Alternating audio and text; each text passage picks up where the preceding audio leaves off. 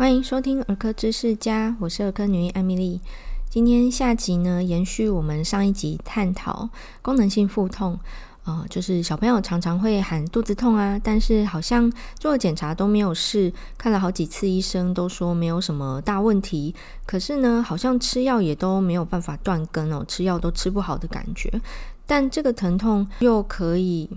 呃，严重到影响孩子的上学，甚至有一些爸妈会因此需要请假照顾小朋友哦。那上一集我们有跟大家分析了，诶，这个疼痛它背后的成因。那我们今天要跟大家介绍它的治疗与保养之道。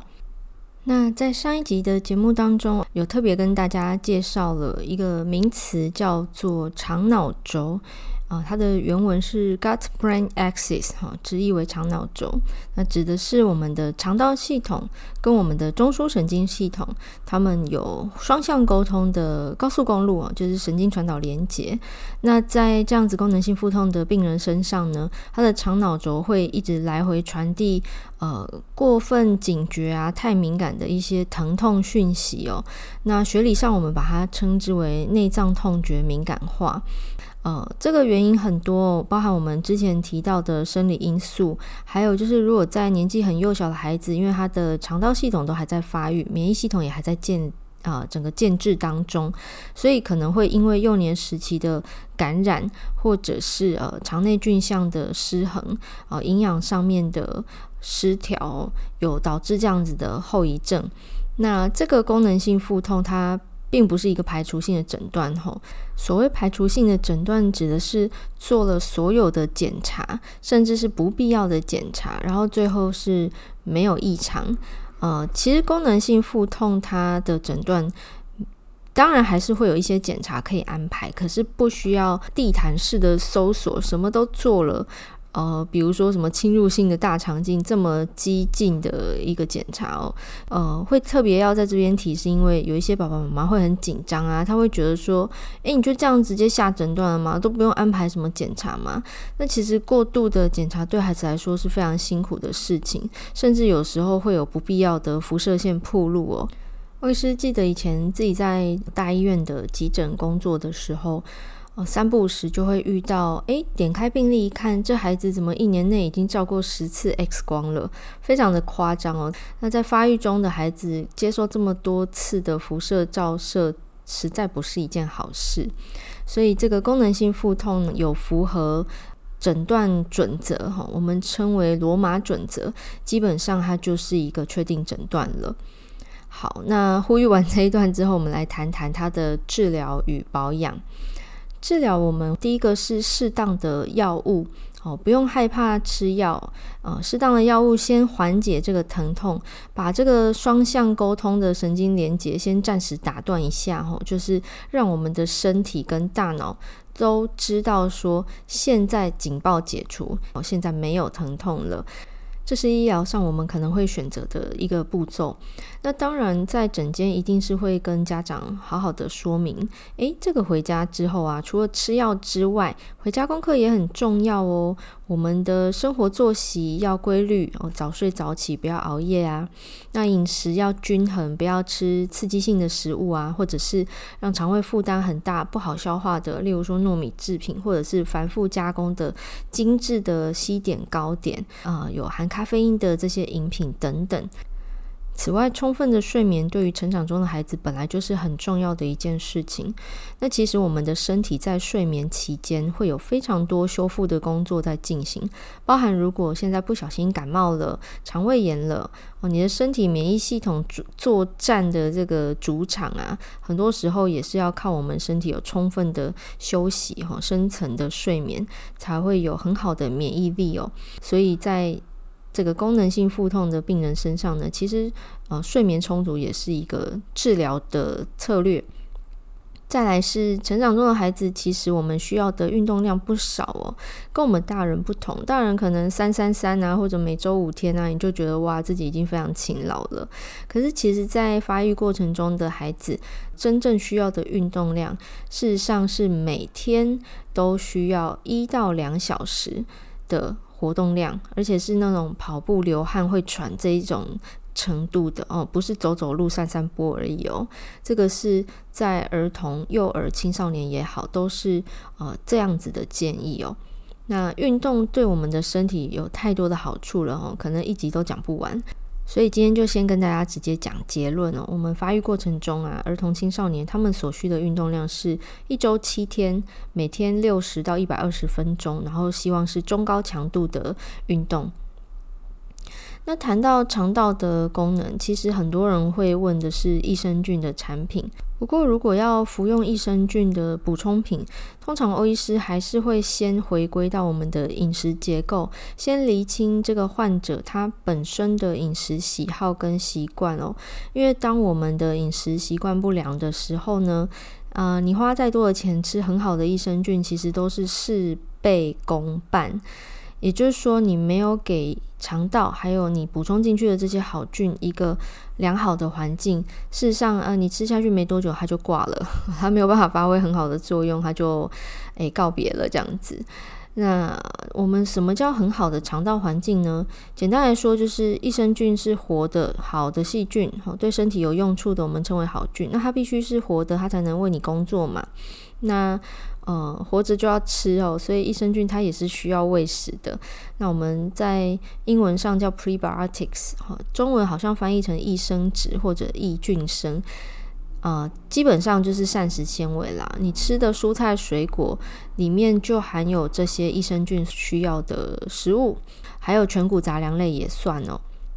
所以在补充品上面呢，通常欧医师会先苦口婆心劝一下哈，那饮食习惯还是要均衡。然后，呃，我们之前有提到的彩虹餐盘啊，我的餐盘这样子结构的饮食内容，比较能够帮身体留住好菌，促进我们肠道正常的机能哈，改善我们的消化机能。这样子健康的饮食习惯还可以调整体质哦。呃，比如说欧医师自己有感受到的是我的鼻过敏。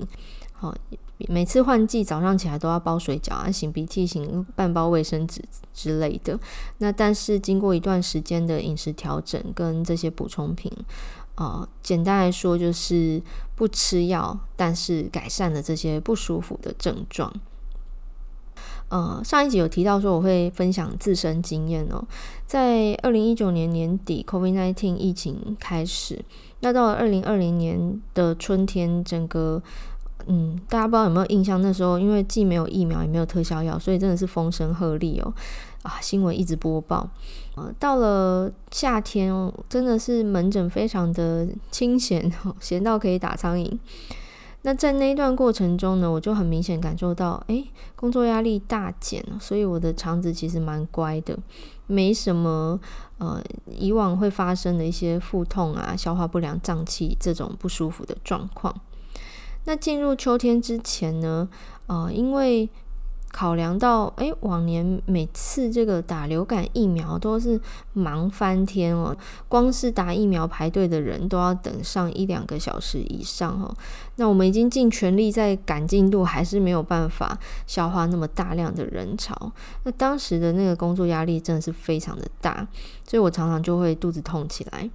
所以在二零二零年这个流感疫苗开打之前，我就想说，嗯，要先调理好我的肠胃，不然到时候工作一忙痛起来才吃药，有一点亡羊补牢。所以我从夏天的，就是夏末开始，规律的吃益生菌，还有优格哦，配合我刚刚提到的彩虹餐盘哦。那当然，规律运动是不可少，即使当时呃很乖哦，都待在家，不太敢乱跑。会居家运动，好，然后到了十月份流感疫苗开打，诶，真的有点小忙吼，忙起来之后啊，一路就这样子日子过到了十二月，然后终于有一个寒流来，有点冷，那我就发现，诶，居然没有肚子痛过，然后这个每次换季的敏感现象也真的减少了蛮多的吼，用卫生纸来算，就是从半包变成一张这样子。好，那这是我当时的呃经验吼。那我去回顾了一下，我做了哪些改变呢？包含我刚刚提到饮食结构，我有重新去审视一下。然后天天五蔬果哈，其实是七啦，五七九，五是儿童，七是女性啊，九是成年男性哦。然后呃，益生菌的食用，还有优格这样子发酵的乳制品。那当然有规律运动哈，即使不出门也在家运动。还有就是作息的改变，因为当时真的是行程大减哦，不太敢乱出门跟人家聚会啊、上课，所以就很少通勤，也就没有这种。等车，或者是说跟人家约要准时的这个时间上的压力，那睡眠也相对是比较充分的。大概有两个月的时间，我都是哦这样子很养生的在过日子。果然到了秋冬忙碌起来的时候，诶，肠胃的不舒服真的是没有来造访过。此外，还有一个 bonus，就是我另外观察到。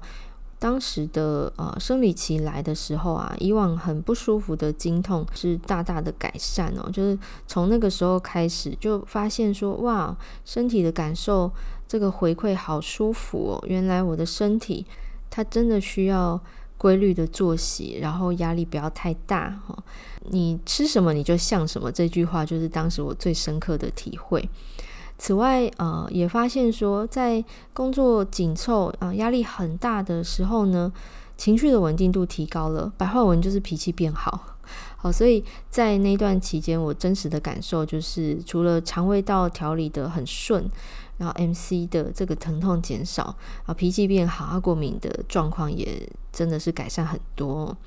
所以这个亲身经验带给我很大的鼓舞，就是我可以在整间。哦、面对像这样子功能性腹痛的患者，还有他的家长呢，可以给他们很呃直接，然后是不敢说实证有效，因为这是我个人经验嘛。但起码呢，我的经验可以带给患者一些鼓励哦，就是我们在面对这样子很恼人的慢性的不舒服的症状时，其实除了药物之外，还有很多可以。琢磨的地方，那也许这是以往我们在呃传统的医疗上面不会太注重的。那现在因为自媒体的发达，还有就是网络搜寻很方便哦，可能大家会在网络上看到呃五花八门、各式各样有这个宣称的产品。那有一次我跟我的好朋友聚会的时候聊天，讲到二零二零秋天当时的经验。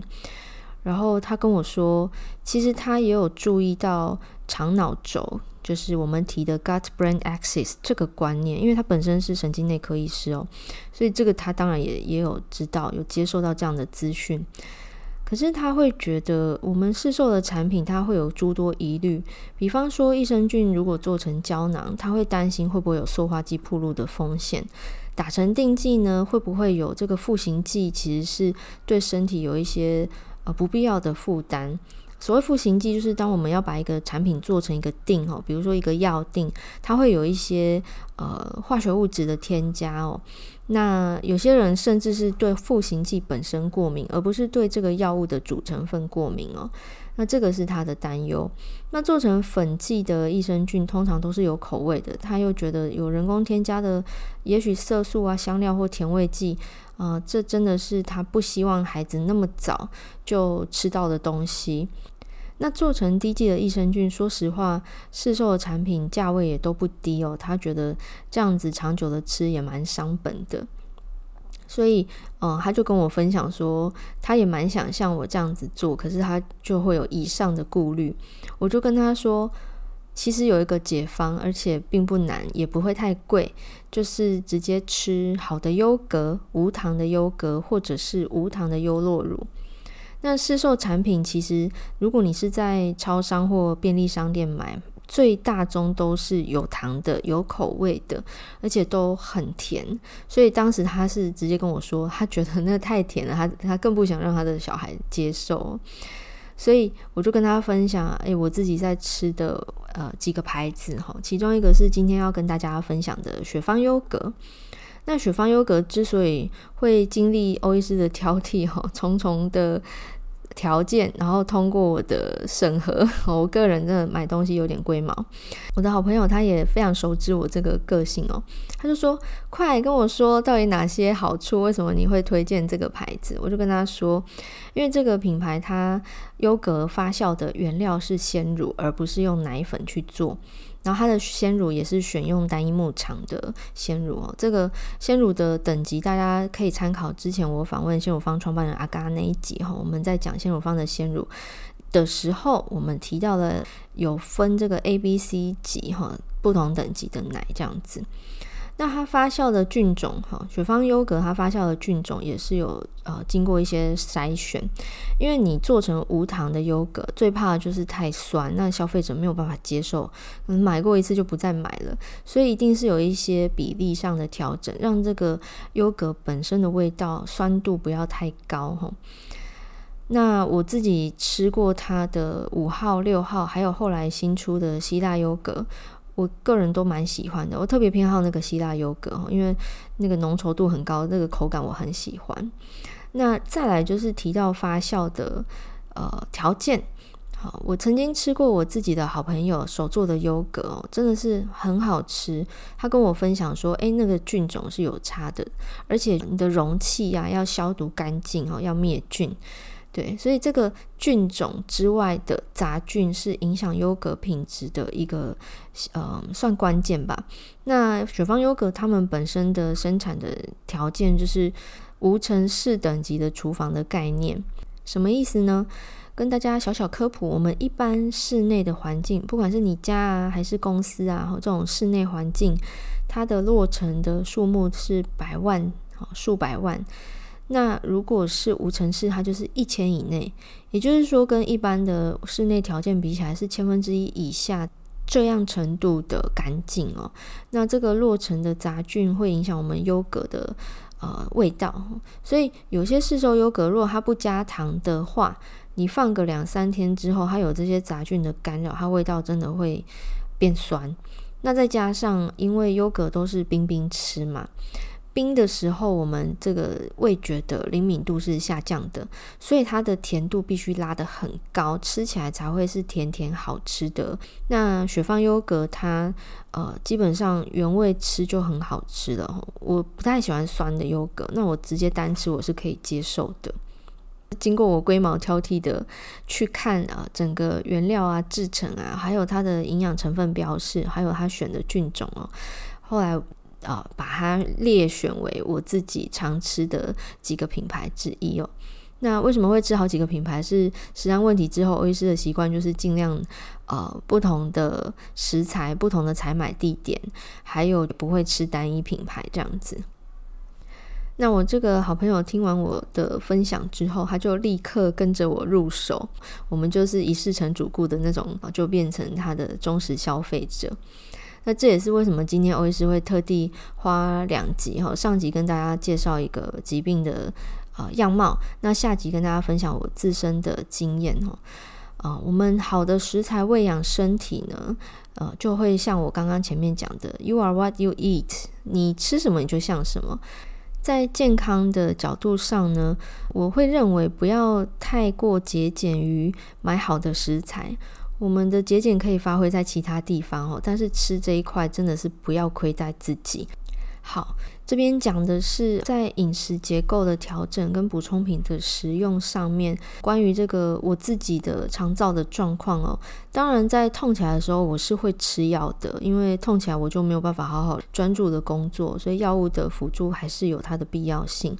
那另外提到这个心理因素跟社会因素哦，如果是孩子，呃，害怕上学、拒绝上学，甚至有霸凌的情形呢，这个就会需要有另外的协助者介入，比方说儿童相关的心理工作者哈，咨商啊，或者是儿心科的医师。那此外有学校的辅导老师啊、导师等等的协助，这些角色。哦，可能会需要爸爸妈妈作为桥梁哈，去跟他们接洽。那另外也蛮推荐大家可以找一些描述情绪的，教导孩子认识情绪的绘本。儿科医学会近年是非常大力在推广亲子共读。那我本身小时候也是很喜欢阅读的，长大之后呢，也觉得诶，阅读它除了增广见闻啊，获取新知之外，其实也是一个舒压的活动哈，比较偏静态的，然后是心灵上的舒压。那小朋友阅读能力当然没有太好，所以需要爸爸妈妈的协助。亲子共读除了你们亲子之间的互动之外，也可以透过类似绘本的辅助，来让孩子认识他的情绪。光是认识到情绪，正视它的存在，其实也是治疗的一环哦。我们的舒压其实不只是呃什么买东西啦，或者是打电动啊，什么按摩啊、三温暖。当然，以上活动你还是可以做啦。但是我认为，在阅读这件事情是一举数得的，很推荐给各位爸爸妈妈。那这个雪芳优格刚好今年找欧医师合作，我非常开心，因为我已经吃好几年了，然后可以合作，我就觉得哇，有一种粉丝被挑选上的感觉。所以我帮大家，我帮我们 Podcast 的听众争取到这个优惠的团购活动，本来是到二月五号就截止了，但是因为这一集播放的时候会是二月七号，所以我特地跟窗口说，哎，拜托让我们延长，让我们的听众有机会可以参与这一次的团购优惠哦。那我也是自己其实也要补货，因为刚好前一阵子我确诊，确诊期间喉咙很痛的时候，其实我就是靠雪芳的优格、优酪乳还有冰淇淋哈，这几个好吞又冰冰凉凉又有营养的食物来帮我补充体力。哦，顺带一提，吃优格其实除了补充益生菌之外啊，很重要的是，因为它是乳制品，乳制品在这个健康餐盘里面也是一个要角哈。每天早晚一杯奶是国健署的建议，也是我们要补充钙质的族群非常推荐的天然食材哦。乳制品除了含有丰富的钙质之外，本身也是优质蛋白质的来源，所以这个是欧医师平日不管是自己还是推荐给朋友，甚至在整间喂教的时候。都会大力推荐的一个食材。那有一些乳糖不耐症不能喝鲜奶的人呢，也可以考虑吃优格或者是喝优酪乳来补充乳制品。好，以上是今天的分享哦，非常谢谢大家的收听。如果你还有任何问题，可以私信我，也可以点播新的主题。如果很多人点播的问题呢，我会尽量找时间或者是找专家来访谈，跟大家解惑哦。那呃，这一次的优惠链接，欧医师也会放在节目说明栏里头。有兴趣的听众朋友啊、把握时间哦，到二月十号就结束了，可以点进去连接选购喽。那我们下周同一时间空中再会喽，谢谢你的收听，拜拜。